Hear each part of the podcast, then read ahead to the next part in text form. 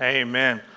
Um, I just want to let you know that we have had three search teams try to find old Jiminy back here, and uh, and all were unsuccessful. We were just going to relocate him, all right? Don't worry. We weren't going to, um, but anyways, uh, the rocks cry out, and so will that cricket. Um, so I'm going to start with my message now um, instead of talking about a cricket. All right, hey, welcome to Asante Church. My name is Jacob, and uh, if you are a guest this morning, I want to thank you for visiting us uh, today, worshiping with us, and uh, diving into God's Word with us. And so today we are beginning a new series called Three Kings, and then this series is going to be based on a book called A Tale of Three Kings, written by Gene Edwards um, back in the eighties, and uh, the subtitle of his book is A Study in Brokenness. So get ready. Um, and in his book, he focuses on uh, the stories of the first three kings of Israel, uh, King Saul, King David, and King Absalom. And uh, we are going to focus on those same three characters through the next three, week, three weeks in this series. And uh, more than just focusing on their lives, we want to focus on their hearts. We want to um, dive into who they were as, as men and, and the character that they had, how they depended or did not depend on God. And our prayer is that we would um, read this scripture, that we would learn from their stories of ways that our hearts need to change, ways that our hearts need to be redirected back towards God. And so um, all three of their stories kind of intertwined together, so we'll dip into a little bit of one of their stories today, and then uh, back next week you'll probably hear a little bit about Saul. But this week we were talking about Saul. Saul was the first king of Israel. Uh, you see, before Saul, uh, Israel had a king. It was God. God was their king. God was the one who led them as a nation. Um, and then God would appoint high priests. He would appoint uh, judges to protect them, to fight for them, to care for them, to lead them. Uh, but the people of Israel cried out to God and said, God, we want a king like the other nations, right? That they saw these other nations that had kings who would go and fight and would lead their armies. And Israel wanted that. And so God told his prophet Samuel. Samuel was kind of a trifecta. He was a prophet, he was the high priest, and he was a judge. Uh, he was just a do-it-all type of guy. Um, but we'll talk about him as a prophet today. He God told the prophet Saul, go find Israel a king. Give them what they want. And that's a whole message right there if we really wanted to talk about it. Uh, but then we were introduced to Saul, that Samuel is introduced to Saul. And so Samuel, or Saul, was uh, was a young man. He was about the age of twenty-eight, late twenties, early thirties, somewhere around there. Um, and in verse two of First Samuel chapter nine, we see that there was a man among the people of Israel more handsome than he. There was not a man, sorry. From his shoulders upward, he was taller than any of the people. So Saul was tall, that he was um, head and shoulders above any other person in Israel. It tells us that there was not another man that was more handsome than Saul. And Saul was from the tribe of Benjamin.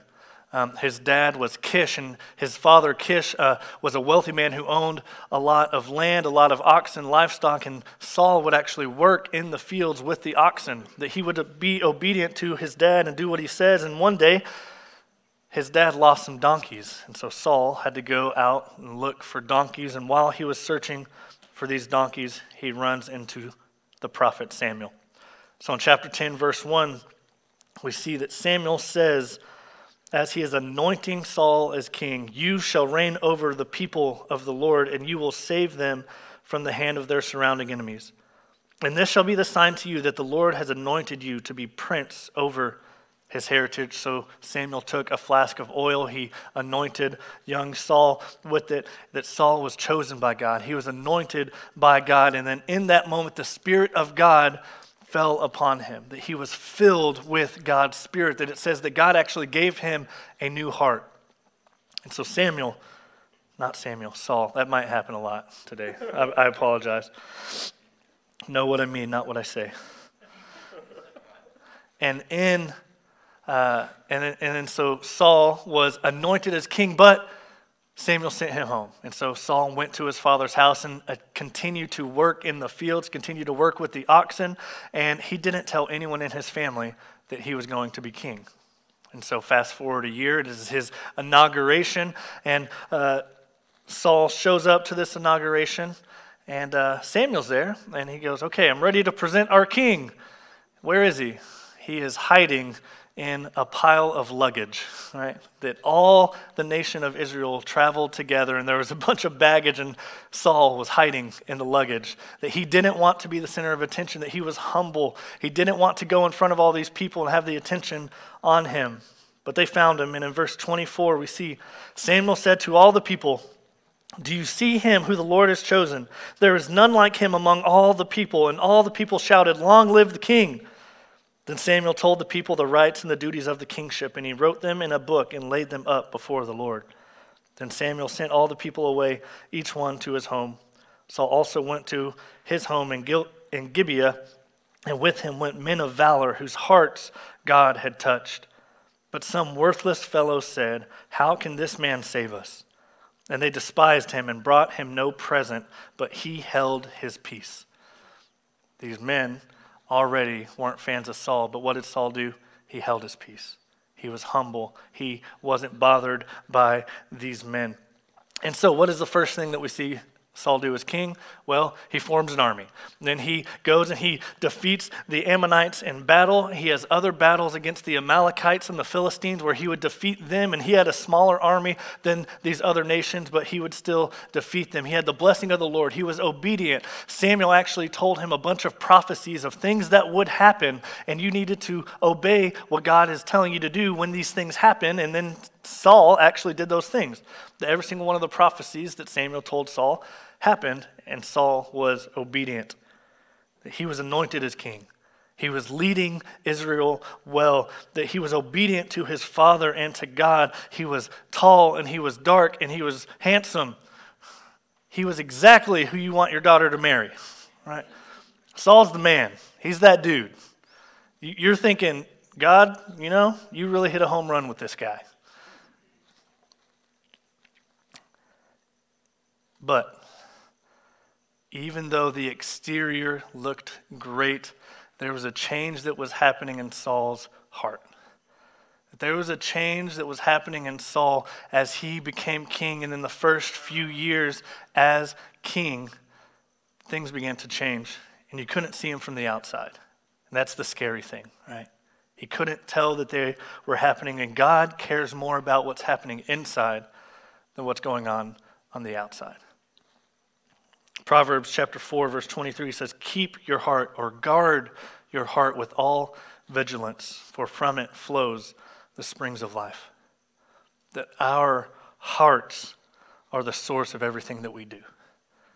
That every single thing that we say, every action that we have, every attitude or way that we treat the people in our lives flow from our hearts.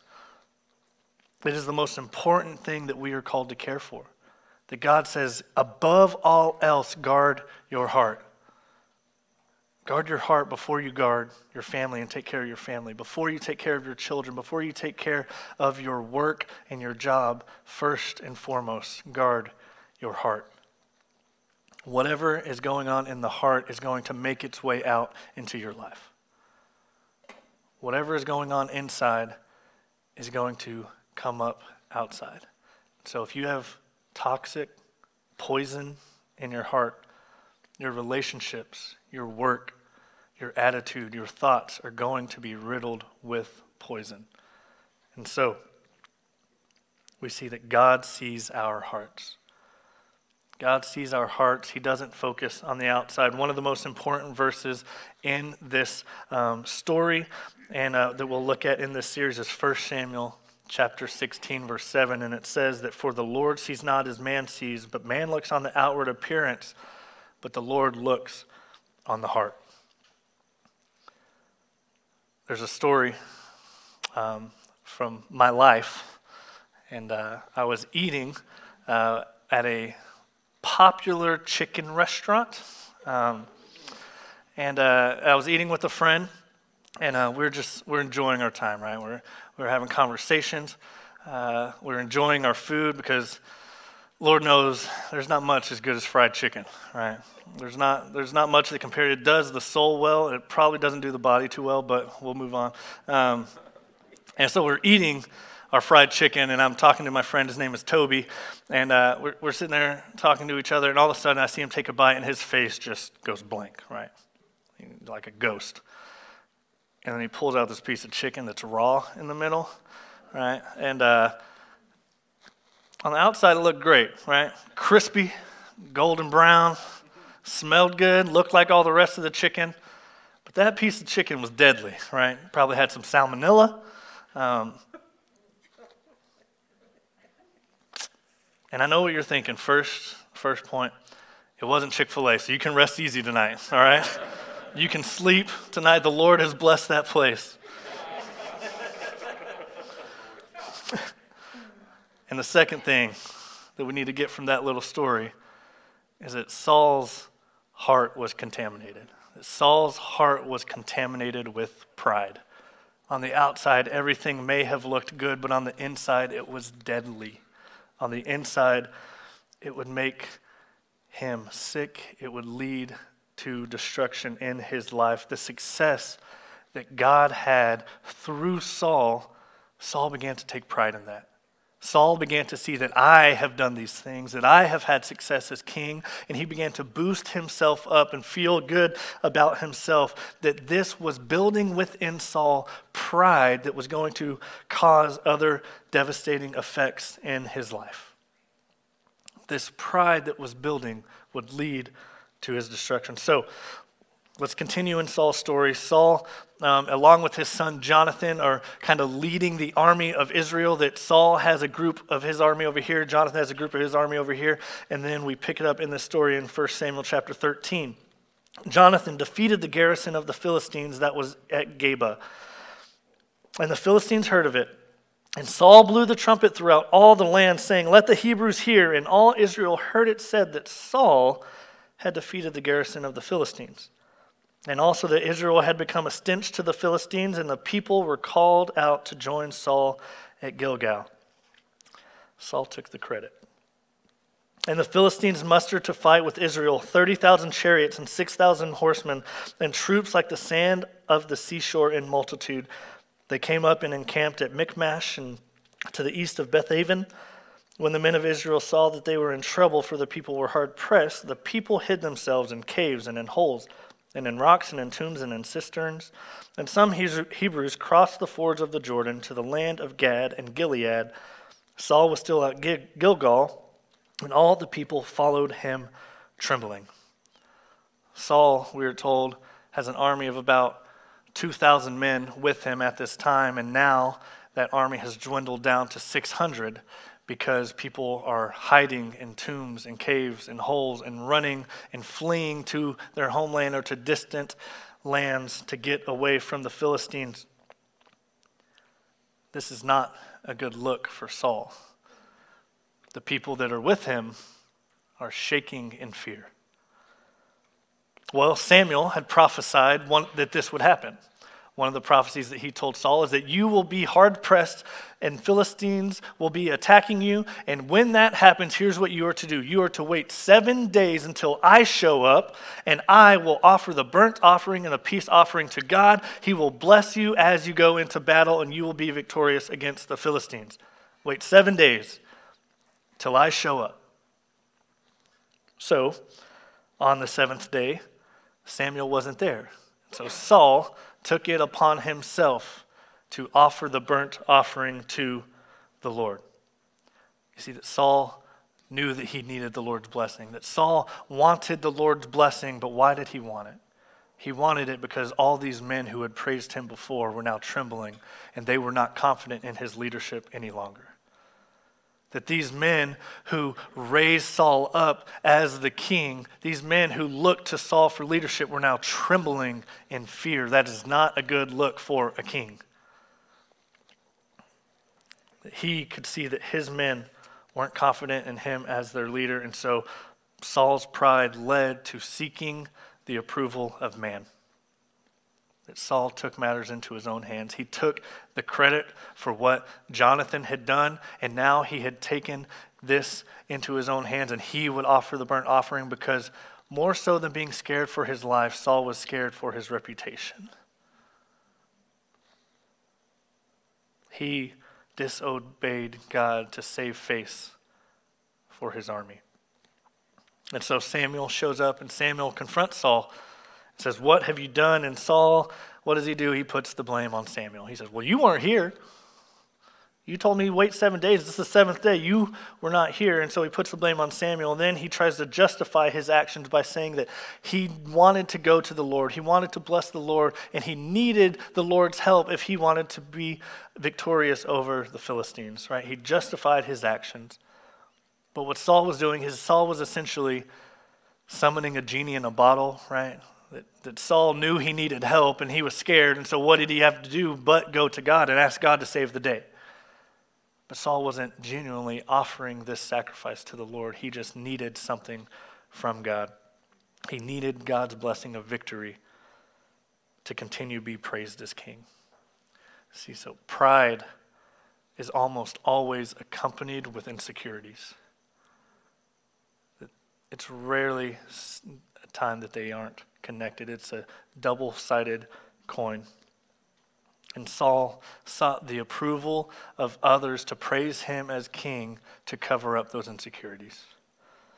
That Saul wanted the approval of man instead of being obedient to God. So a little further along in Saul's story, we see that pride leads to another issue. Uh, Saul, or Israel was about to go into battle with the Amalekites, and Saul was told, "Hey, when this happens, when you defeat the Amalekites, because you will defeat them, I want you to destroy everything.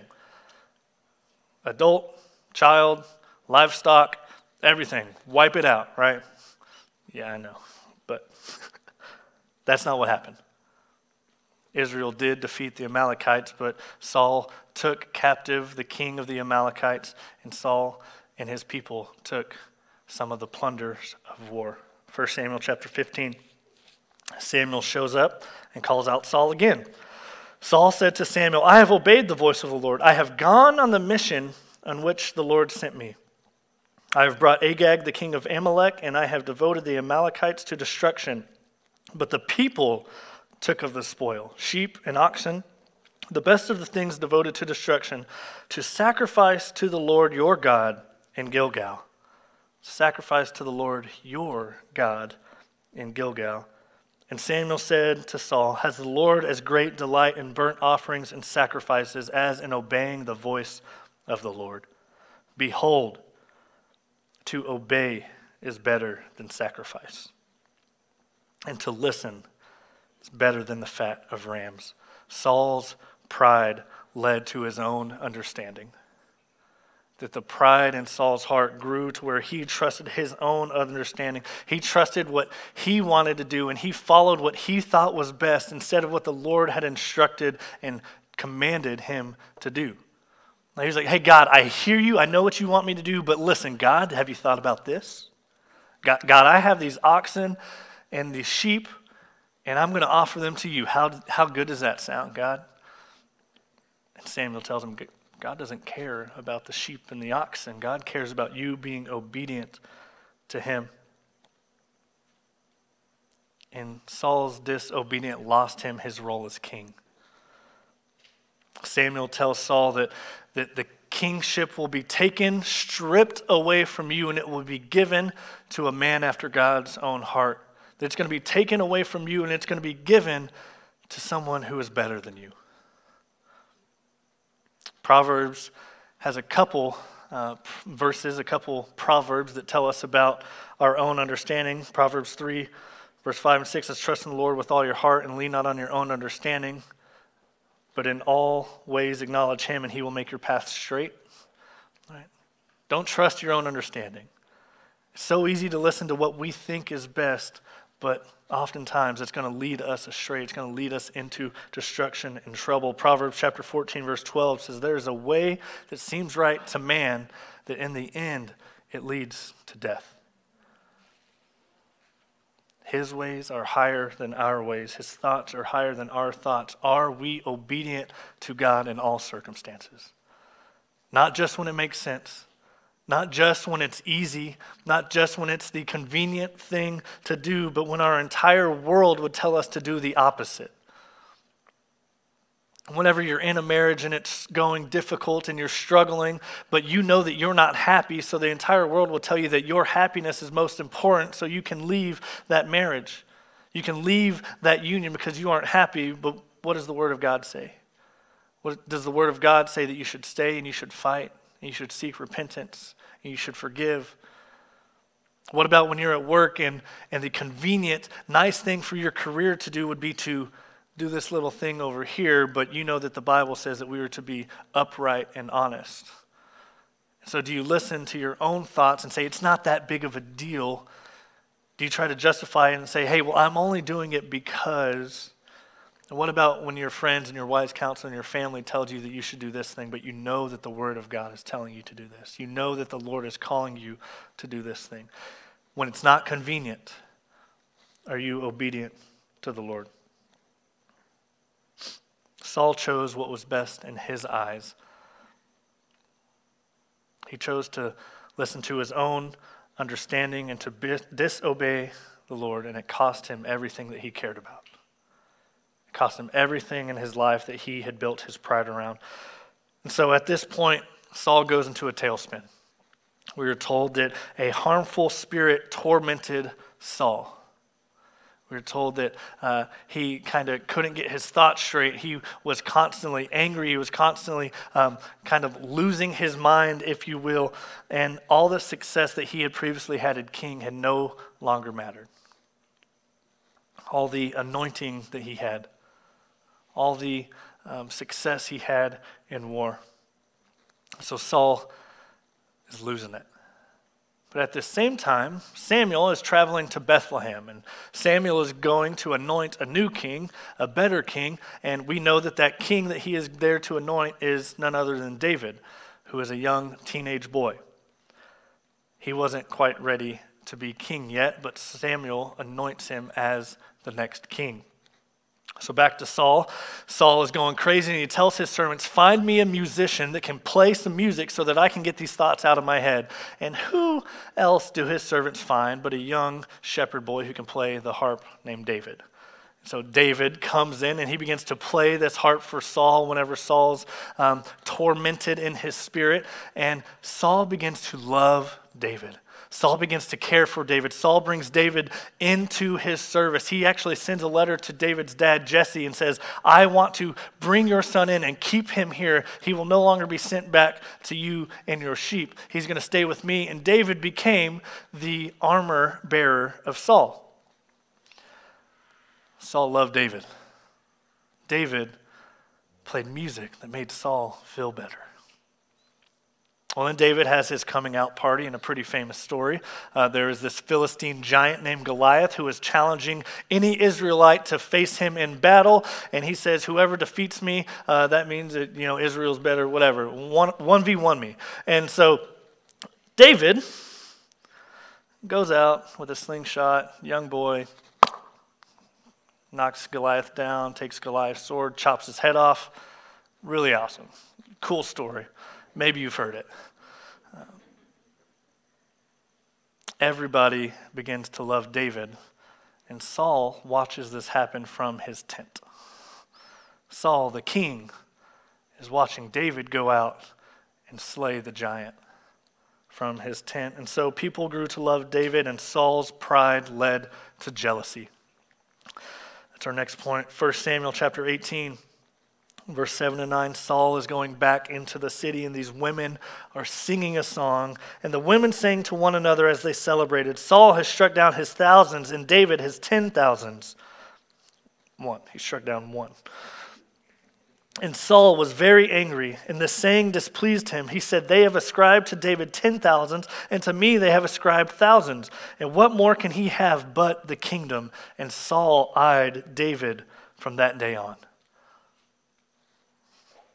The thought of people loving anyone more than himself drew Saul mad.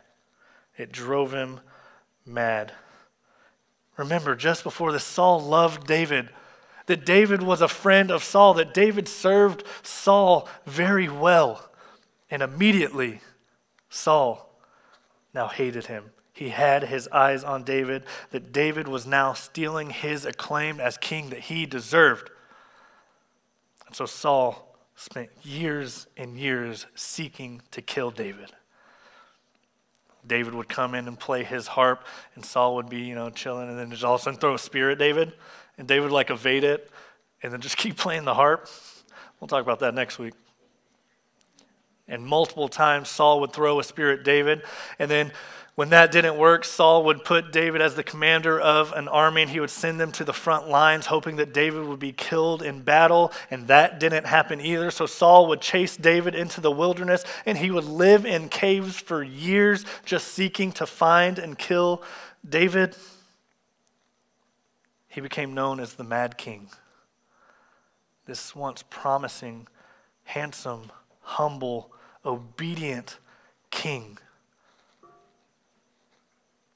was now an, an example of what not to be. We don't ever look to Saul and be like, hey, here's what you're going to learn from him. Do this. He's the example of what not to do, and he had so much promise that Saul focused so much so on David and taking out his threat to his pride that Israel suffered.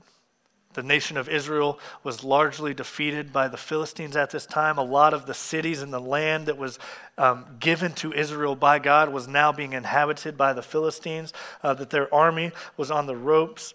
The, the military success that Saul had had was a thing of the past. Saul's pride led to his destruction. In Saul's last days, the Philistine army was closing in.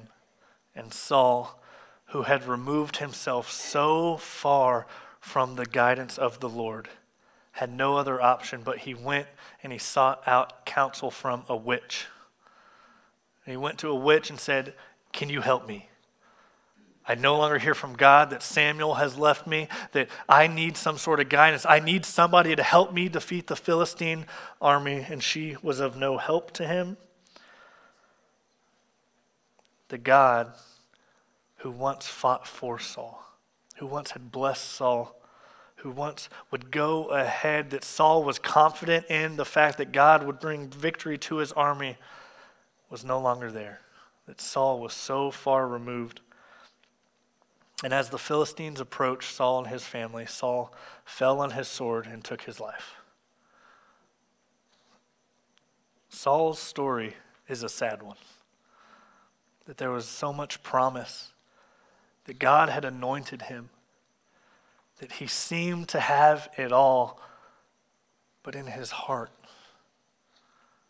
he had pride, and it led to his destruction. Next week, Alex is uh, he's going to be preaching on the heart of David. And I'm not going to share too much about David's story, but it is said that David was the man after God's own heart. I think most people want to relate themselves to David. Most people want to be able to identify with David's life and the way that he loved God. And sure, he made mistakes, but he always went back to God. I think the reality is that many of us in here relate more to Saul.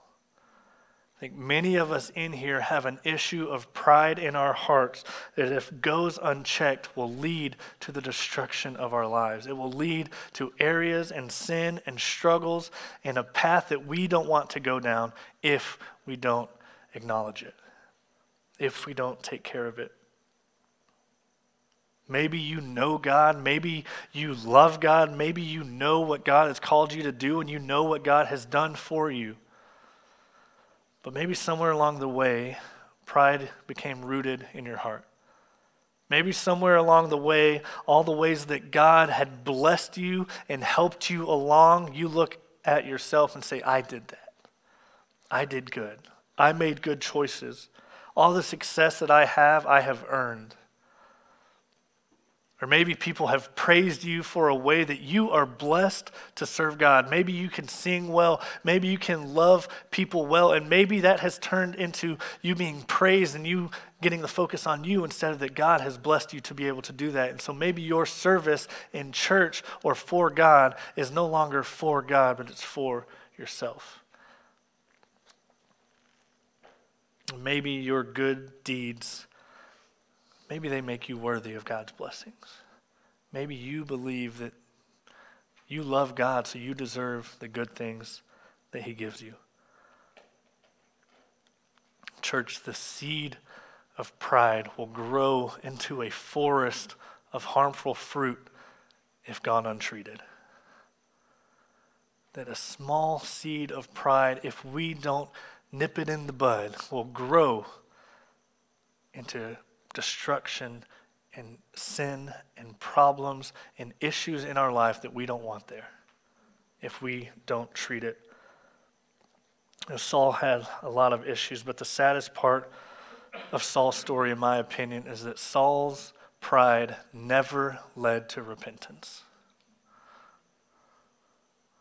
Because of Saul's pride, he was never able to repent and go to God. Samuel confronted him multiple times and, and gave Saul the opportunity to admit that he had done wrong, that he had disobeyed the Lord, that he had sinned in the eyes of the Lord. And every time Saul would justify it. He never owned up to his mistakes, that his pride only grew. And as his pride grew, he grew further away from God. The less and less he relied on God, the more and more he was removed from God. And my prayer for us is that we do not ignore our pride. My prayer for us is that the Spirit would convict in us, that it would convict the evilness and the dirtiness of pride and what it brings. That we would seek forgiveness any way that we have hurt others because of our pride, but ultimately we would seek forgiveness of God because of our pride and we are disobedient to him. Our pride leads to other sins. If it has led to disobedience, if it has led to you seeking the approval of other people over the approval of God, if it has led to seeking your own understanding, if it has led to jealousy and being angry towards another person, if it has led you to not trusting in the word of God, but trusting in the word of your friends or your own opinions, I pray that the Spirit would convict us now.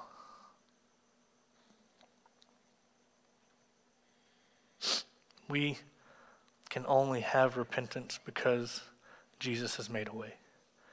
We only have the ability to repent and turn back to the God that we have been separated from because Jesus made a way. You see, just in the same way that Saul's pride led him to separation from God, our pride leads us to separation from God. Our sin leads us to separation from God. But Jesus, who had zero pride, Jesus, who was full of humility and service, came and died the death that we deserve, that he took our place and he paid for your sin problem on the cross. And when Jesus did that, because Jesus did that, we can now be reconciled to the Father. So I don't know if your issue is pride. I don't know if that's what you would identify as your biggest need, your biggest problem, your biggest sin. But I'm just going to speak to that one.